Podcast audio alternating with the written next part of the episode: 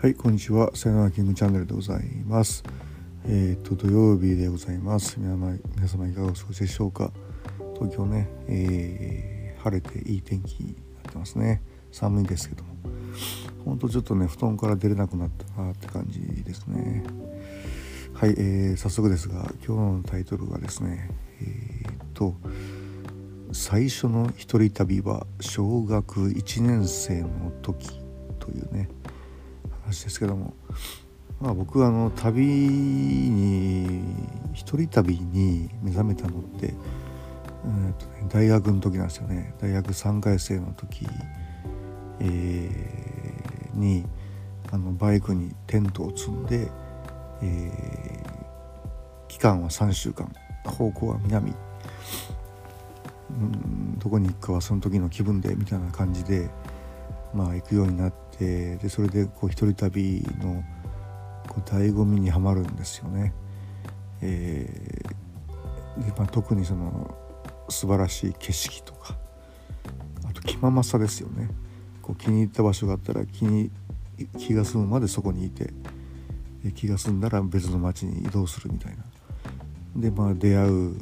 同じ旅人であったりとか地元の人たちであったりとかこういう一人旅にね、えーハマるんですけども。で一番最初にその一人旅をしたのがなんと小学校1年生だったっていうね。まあ厳密に言えばその弟幼稚園の弟を連れての二人旅だったんですけども、まあ、本当はあの 家から2人だけで歩いて聞いて、えー切符買ってで2駅一電車乗って行って乗り換えてまた2駅行って降りてそこでケーブルカーがあってでそのケーブルカーの切符も買って登って、えーちょっとなんかお菓子食べて遊んでで帰るっていうだけなんですけどもまあ小学1年生でよくやったよねみたいな。まあなんでそういう2人だけで行くことになったのかっていういきさつとかは全く覚えてないんですけども、ま、やったわけですよね。で、まあ、そういうことを思い出してるといろんなことを思い出してきて幼稚園の頃とかなんかねかなり僕ってその変わった子だったんだなって思うわけですよね。でまあ、どんな風にあと変わったことやったかっていうのはブログの方に書いてますんでこちら見てもらったらいいと思うんですけどもで要はなんかこう 大学以降ですね一人旅にはまってで結局もうアメリカとかブラジルとかアフリカとかに一人で行くようになってしまうわけですよね。で僕はそのやっぱアフリカのリズムみたいなのが好きだったんで、えーなんかヨーロッパとか全然好きじゃなくてアジアとかもそんな好きじゃないのでその世界一周みたいな感じにはならなかったんですけどそうやってこうで今でもまあ本当に東京にいて、まあ、地元京都なんですけどね、えーていうんですかねこ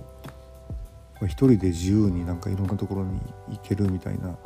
のを昔から求めてたのではないかだから要はその片鱗がもうね小学生幼稚園ぐらいの時にあの見えててそこの部分は全然変わってないみたいなね、えーことなんですよね。まあ、ただその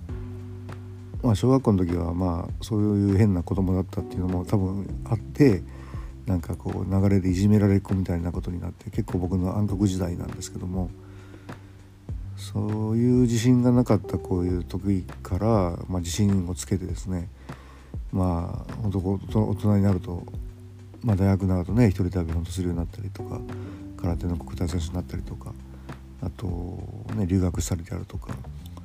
うん、で学校の先生とかになるわけですよ。小学校の時いじめられっ子で、ね、そんな変な子供がですよ、えー大人になったら中学校の英語の先生になるの教員試験を受かってですよ。で今とかね本当にあの東京来て銀座に事務所を構えて仕事してるわけですから。これなんかねほんとこう子供の頃どうだったかみたいなことって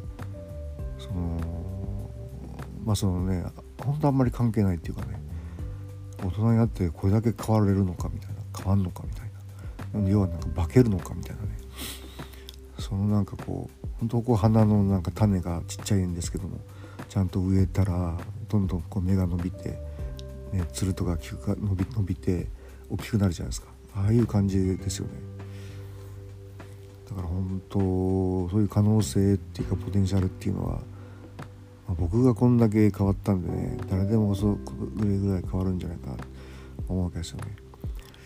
でまあ要はやっぱりそのなんかね変わる部分と変わらない部分があると思うんですよね。で才能的な部分とかなんか好きなことみたいなことはあのー、一生貫くようなものはなんか変わらないんじゃないかっ